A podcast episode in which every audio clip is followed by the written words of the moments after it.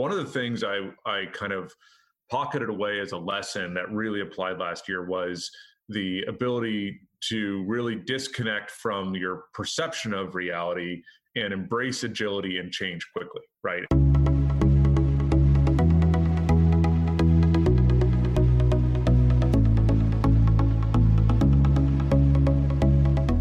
You're listening to Banking on Digital Growth with James Robert Lay, podcast that empowers financial brand marketing, sales, and leadership teams to maximize their digital growth potential by generating 10 times more loans and deposits.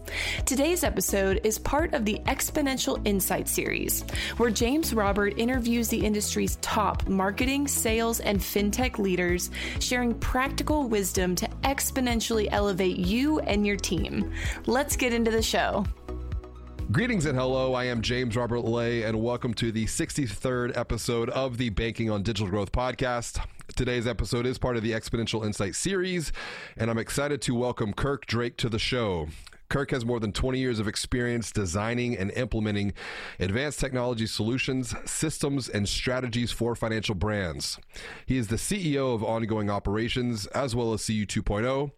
Kirk is also the author of the book CU 2.0, a guide for credit unions competing in the digital age, as well as his new book that's now out and available on Amazon titled Financial helping financial service executives prepare for an artificial world.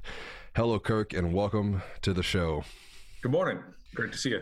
It is good to be here with you today. Absolutely. You know, one of the things that I've been thinking a lot about is reflecting, reflecting on the past, reflecting on 2020. And when, when, when I think about that, what's been the greatest lesson that you have learned coming out of 2020 and into 2021? Yeah, I uh, I think you know interesting having worked with Paul Fiore at CU Wallet and hundreds of other entrepreneurs over the years in masterminds and other type functions.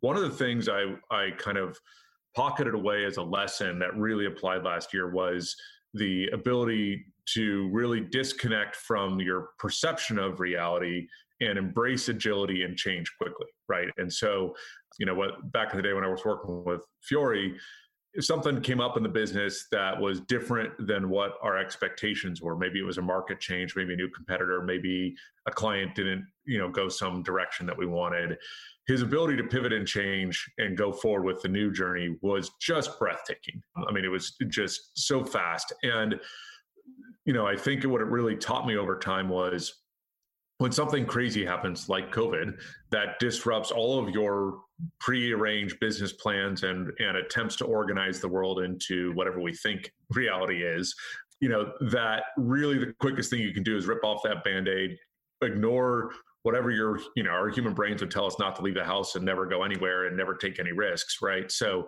you know ignore all of that and lean into the facts and the information you have right then to make a different plan and change the future to be what you want it to be.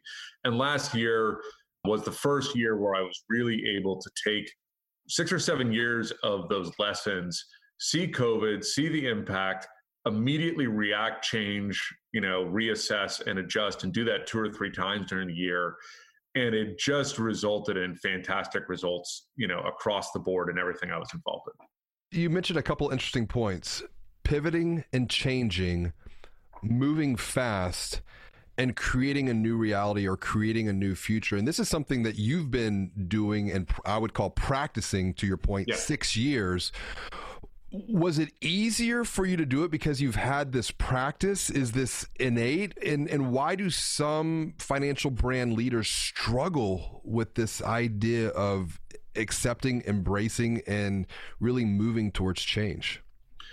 I think so a, i don't think it's easy. I think it it requires muscle memory and an internal belief or value system that says I'm going to hit the override button on what my brain is telling me and how I'm feeling to take a step back and, and reevaluate where I thought we were or where I thought we were going versus reality. And I think, you know, if you think about strategic planning or how you lead a team or any of those things, all of these things are designed to build coalescence or consensus around a theme or a concept and get group buy-in and then, you know, go off and execute something.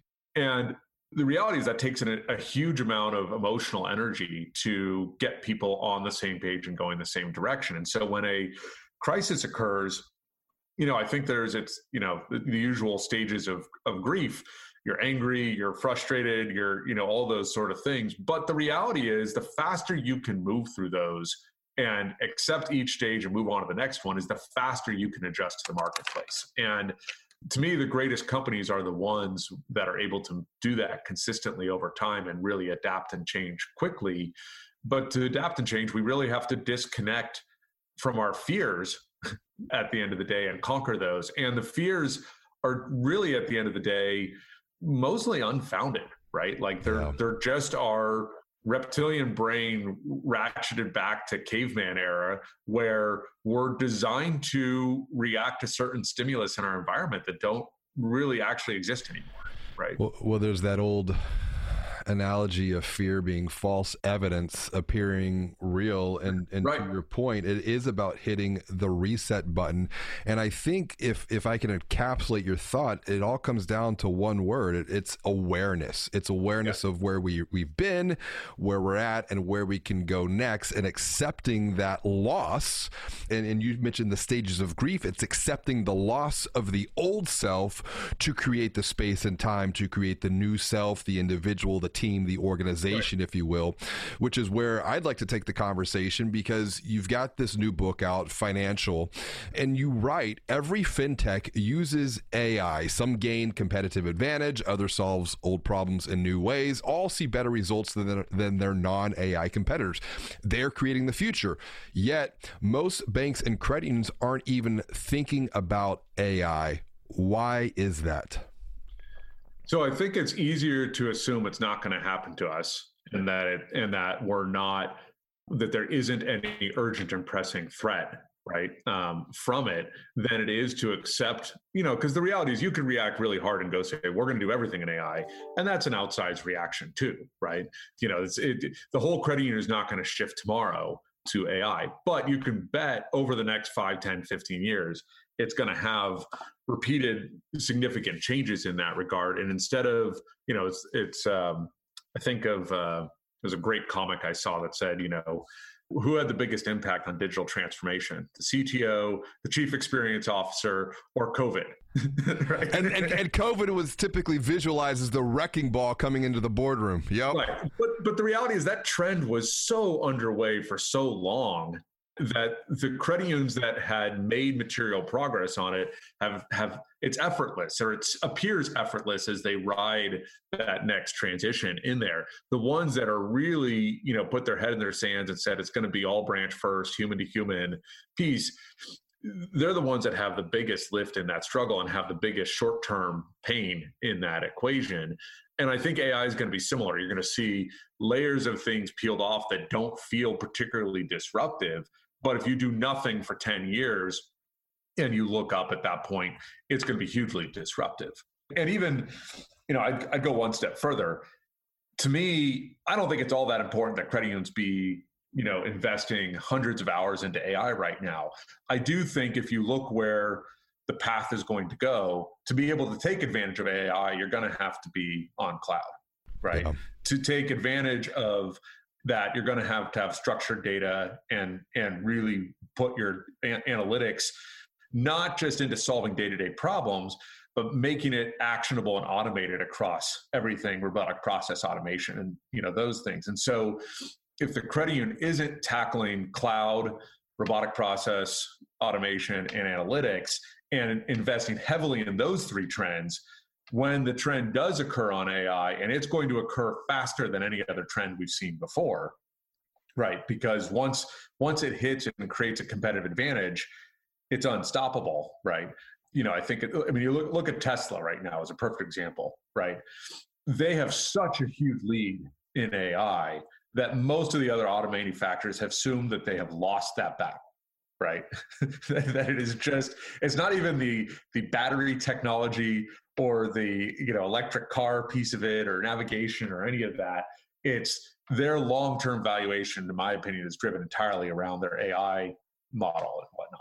Well you you, you mentioned a story in the book and and uh, hearing you talk through that it's almost I, it makes me think of like what we view as the overnight success. Because you you mentioned you know a lot of financial brands who have been making investments making progress. Covid hit and they've been able to really look like they've come out of like where did they come from? Why is this happening? Well it's because they had been making the investments ahead of time and this was an easy transition. And, and, and to your point it's like 10 years looking back and you shared a, a story which i felt like we're living parallel lives about the subject of of learning and of math and the calculator. And you know right. you grew up hearing oh you know you're going to need to do math by hand because you're not always going to have a calculator well look at where we're at look at where our kids are and so when we look at exploring the past to understand the present so we know where we need to go next in the future why is it important? Because you wrote about these three timelines of human progress in the book. Why is it important to at least gain a sense of understanding about these timelines when it comes to AI?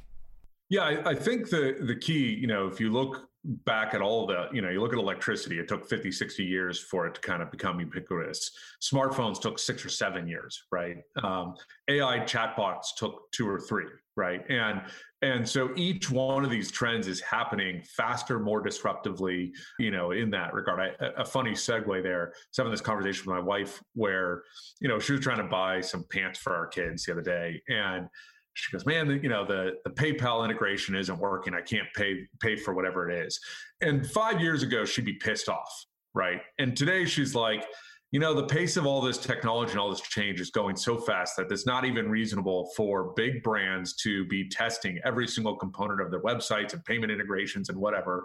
She goes, I know it's not working today. I know it'll probably be working tomorrow. I'm not going to register a complaint. I'm just accepting that the pace is going faster and faster, faster, and it'll fix itself, right? And and I think as consumers, uh, Kimberly is a great litmus test for millennials in a number of different ways. For me, a couple years younger and just sees she's always on the front end of whatever the trend is for her generation, and it just really highlighted to me how I think we've all accepted the change rate, right? Mm-hmm. And we've and this is the new nor- the new normal that everybody talks about is that nothing's normal, right? And that right. it'll all change a week from now. And so I think coming back to AI the sequence of, of interactive changes and the learning that AI is able to do. Look at Tesla.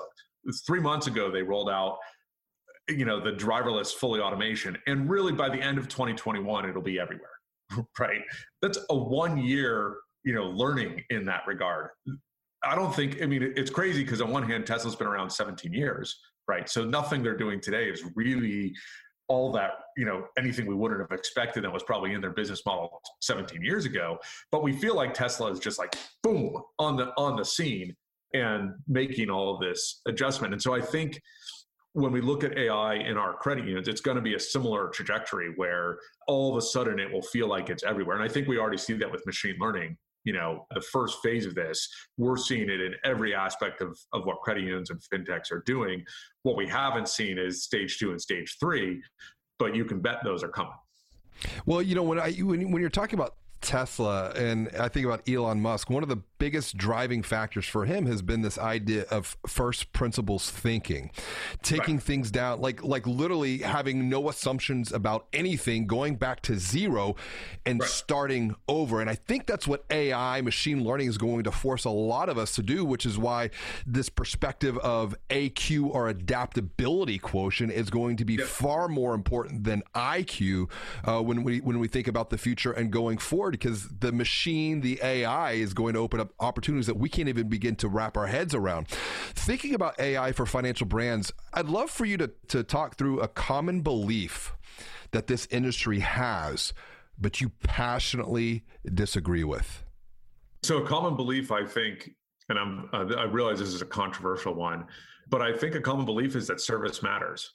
And I feel very strongly that service matters. I also just think 99% of our consumers don't care, right? Mm-hmm. They've just accepted that the digital integration, the accessibility, the convenience, those pieces are more important. And, and I'll give you an example, and maybe it's not even that service doesn't matter, it's our definition of service is wrong, right? Which is, I can't tell you how many credits have been to that say, you know, train for service. And by the way, I don't actually believe I have any idea of how to actually deliver great service. So let me be very clear on that. But every credit I've been to says great service is when the member walks in the branch, we recognize their name. And I always go, yeah, that's the weirdest thing ever. Technology has transformed our world, and digital has changed the way consumers shop for and buy financial services forever.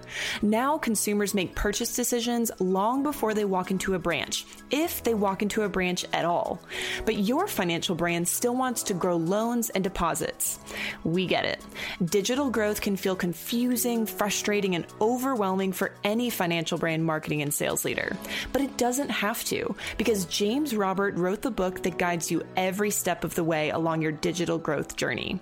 Visit www.digitalgrowth.com to get a preview of his best selling book, Banking on Digital Growth, or order a copy right now for you and your team from Amazon. Inside, you'll find a strategic marketing manifesto that was written to transform financial brands, and it is packed full of practical and proven insights you can start using today to confidently generate 10 times more loans and deposits. Now, back to the show. AI and machine learning give you that capability now with facial recognition. Exactly, exactly, and we find it creepy, right? Yeah. Like because it's it's at the end of the day when I walk into a branch, if they go, "Hello, Mr. Drake," and I have not had coffee with this person, I've not had him over to my house for dinner, I've not been on a phone call that was more than transactional, right? The immediate thought is this person is tr- either trying to get something from me or they they believe there's more of a relationship here than that actually exists. I, I got to tell you a funny story on this. Uh, my wife and I, I was doing an event actually. This was years ago for the New Jersey Credit Union League, and one of my wife's dreams was to spend the night at the Plaza Hotel. So she flew up there with me, and uh, we took a, a, car from New Jersey into Manhattan and went up to the, the plaza and she was she couldn't believe it. She was, she was like wow crying right. and she was so happy. Well, I get out of the car and they're like, "Well, hello, Mr. Lay." I'm like, how did they know my name?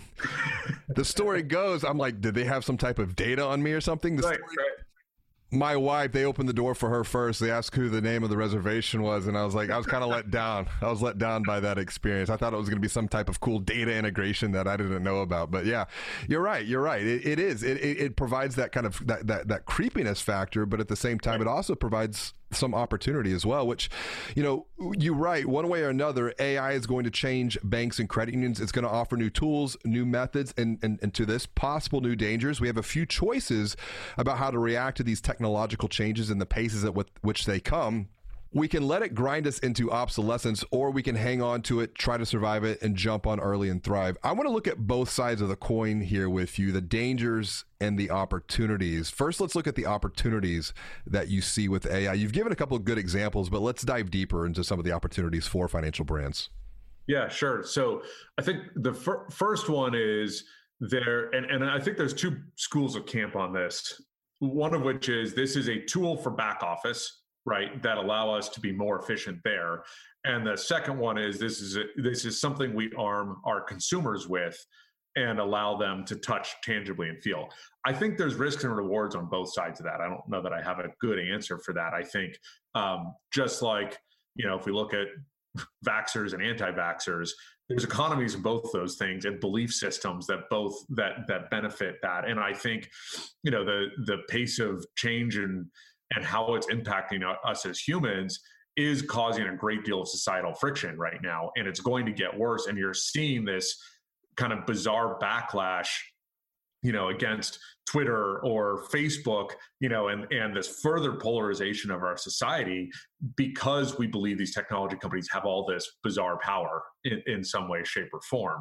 That by the way as a society we chose to give them right? Like so that's, Absolutely. that's the, the bizarre piece of that right? Um, so I, I think when we look at it in those service paradigms we got to kind of build a philosophy around is this back office is it front office? And then in that, looking at it from first off, what can it tell us about our consumers that we don't already know or that dis- seemingly disconnected pieces of data where we get all not just our existing data around consumers but all these other data points begin to create a better picture and paradigm shift in that regard? The second piece i think is really looking at the efficiency side of things and then the third piece I would say is really looking at the fair and equitable conversation that I think, you know, is really uncomfortable for us as an industry, as a society, et cetera. But and this is particularly challenging, I think, in credit unions, which is we have pockets of similarity, right? We're a, a group of church people. We're a group of people that work at this affinity. Affinity, right? That affinity bond by default means all of our data is biased right? Yeah. That we do not fall to any national trend or piece, and we're going to have these pockets of bias in everything we're doing. And so then the question becomes do we lean into that and accept the bias and just try to make the bias more efficient? Do we take a step back, try to insert some new data into that equation to make it less biased? But that by its core, if we are a teacher's credit union, in some ways we should be biased towards teachers, right? Like, and and and so that creates an ethical moral conundrum for us to to go down. And then i think that service piece of the bias that's going to come out in our employees in our how we're making our own decisions and the diversity and equity in those pieces as another piece of it. So i think and i kind of went down a segue there i think all of those are really good questions. And then i think the the challenge is that's all great but in order for us to succeed and have a seat at this table 10 years from now we have to do something today right? Yes. And we have to take the first learning step that goes beyond machine learning that goes beyond you know some predictive analytics and makes us uncomfortable because it's through those sequential uncomfortable moments that we get to truth or we get to a trend or we get to some level of normal. Well, if you think about it, and and for the dear listener, go back to the greatest growth that you've made personally, that you've made professionally, it has always been in those uncomfortable moments when you've had the courage to lean into that. So, you know, when it comes to adopting AI internally, you hit on a key point. This is an emotional conversation. What are going to be the biggest roadblocks that hold financial brands from either A, having that conversation to begin with in the first place? Because you talked about an opportunity here is back office efficiency. I see the opportunities with that as well. You know, um, you know, humanizing automating the predictable to humanize the exceptional. Great lessons coming out of the four seasons. Experience and experience is what? Well defined systems and processes that have been defined, applied, and, and here's the key optimized over a period of time, resulting in a positive or a negative emotion. But let's talk about the emotional conversations that have to happen internally. Where yeah, are I, I, here for? Yeah, I think the first one is that it's going to be perfect right? And that we're not going to get it wrong, right? We have mm. such a quest to deliver perfection in this industry that we won't take and and experiment on something and admit that we got it totally wrong, right? Um, so I think the first one is just being comfortable that really you're better off plugging a chatbot in and having it go terribly wrong versus not plugging a chatbot in. You will learn more from the wrong and you will improve the credit union more long term by failing abysmally than than by doing nothing. The second one is punishing those for failure and creating this, you know, bizarre system of the, the, as if our leaders and our managers and our frontline people actually have any of this figured out right? We have attempts and we have best practices but they're best practices. They're not they're not the only way to do these things right? And so there's you know being accepting that you know this is going to be layers of onion and, and peeling in that respect the third one that I think is the biggest one is that our internal folks today actually have a shared alignment on vision of where this all is going. And I think if you look at the IT, some of the CTOs out there, you look at, you know, some of the the people who've been in your credit unions for 20, 25 years, I would argue they probably don't actually have all that much vested interest in the long-term sustainability of the financial industry and your brand as much as their own personal, you know, career short term things. That's a great point you make about the IT side of things because historically speaking, what has IT been there for? It's been to protect, it's been to secure, it hasn't necessarily been to advance and go on the offensive side of things. So, right. a couple of things I'm hearing you say get comfortable being uncomfortable, accept that, that, that failure is the fertile soil from which new growth springs anew. And one of the things you note here in the book, and I think this is a great way to, to tie it it all back together to, and, and really bring the conversation full circle is one of the concerns about AI you note for financial brands is the innovator's dilemma, which is that businesses built on successful platforms, they have too much at stake to risk everything, to your point, even about IT. How can right. financial brand leaders overcome their past to deal with change in the present and eliminate the fears that might be holding them back to create the future?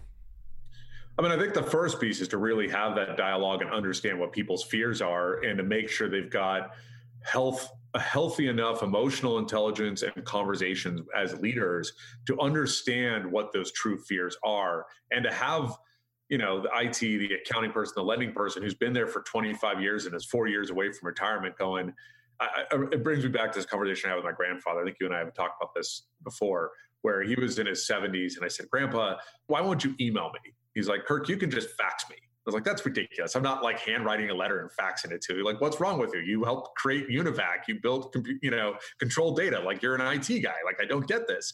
He's like, Kirk, I got like five, ten years left on the planet. I don't really want to bother le- spending a year of it learning to type. and I was like, that's a great perspective. And I think that's a perspective in most of our credit unions where we've got the person who feels that way, right?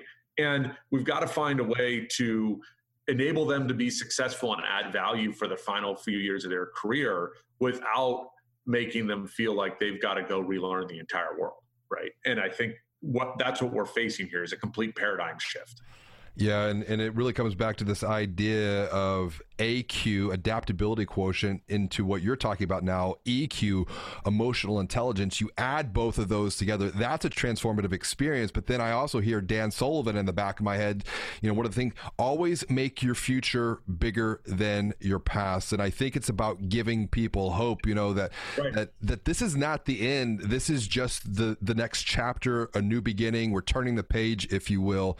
And let's let's let's lean into that and let's create that that future together. This has been a great conversation, Kirk. I'm excited about the book people can grab a copy on a- Amazon. And if anyone is, is, is listening, they have follow up questions, they want to connect with you, continue the conversation. What is the best way for them to reach out and say hello to you? Yeah, absolutely. You can, of course, find me on LinkedIn or you can email me at kdrake at cu-2.com always available. Love chatting with people about this. I, I, recognize this is my best guess of things that we need to prepare for, but it's certainly not. Uh, it's interesting having comparing the two books. I feel like Credit 2.0 was very much prescriptive guide. Here's what to do. Here's things to try. And in this book, I have way less of that. I just feel like I asked a lot of really good questions, right? Yeah, and then you also, uh, you know, you've got some really cool things going on. Like, for example, the mastermind. That's another way people can can work and, and create some value. And it's not just with you. It's I think the neat thing it's connect making connections with others. Can you talk yeah. about that? Yeah, absolutely. Thanks. Um, and, and, you're a great uh, participant and supporter in that too. So I appreciate that. So the FinTech Mastermind, my goal was, you know, we have lots of pockets of conversations that are very industry specific. So you get 10 credit union CEOs together, 10 marketing credit union people together. We have very few things where we intentionally bring in the disruptors into that equation and make us really uncomfortable with our pace, with our learning, with any of those things. So the mastermind is you know, we got about 75, 80 people in it so far that are uh, probably two thirds fintech, one third credit union leaders. We'd like more credit union leaders in it as we go. And it's really designed around having conversations, and dealing with leadership challenges, and key growth opportunities on both sides that help the fintechs understand the credit union's perspective, but also help the credit unions learn how to be more uncomfortable with our discomfort or how to be more comfortable with our discomfort of the pace of change and those things. And it's it's been been doing it for six or seven months now. And uh, every time i get on one of those calls i'm blown away with the conversation the thoughtfulness the the key uh, expertise that exists both in the industry and outside well, I think what you're doing is very special because it is, you know, bringing this back full circle. You've created a safe place to have some emotive conversations, to get comfortable being uncomfortable, and really to learn because you and I are both big believers in masterminds. We've both participated them uh, in them personally, and it's about a rising tide raises uh, all ships together. So I appreciate the work that you're doing there, and once again for this conversation. Thank you so much for joining yep. me today, Kirk. My pleasure. Thank you. Once again, and always until next time, thanks for joining me on another episode of Banking on Digital Growth. As always, be well, do good, and wash your hands. Thank you for listening to another episode of Banking on Digital Growth with James Robert Lay. Like what you hear? Tell a friend about the podcast and leave us a review on Apple Podcast, Google Podcast, or Spotify and subscribe while you're there. To get even more practical and proven insights, visit www.digitalgrowth.com to grab a preview of James Roberts' best-selling book Banking on Digital Growth or order a copy right now for you and your team from Amazon.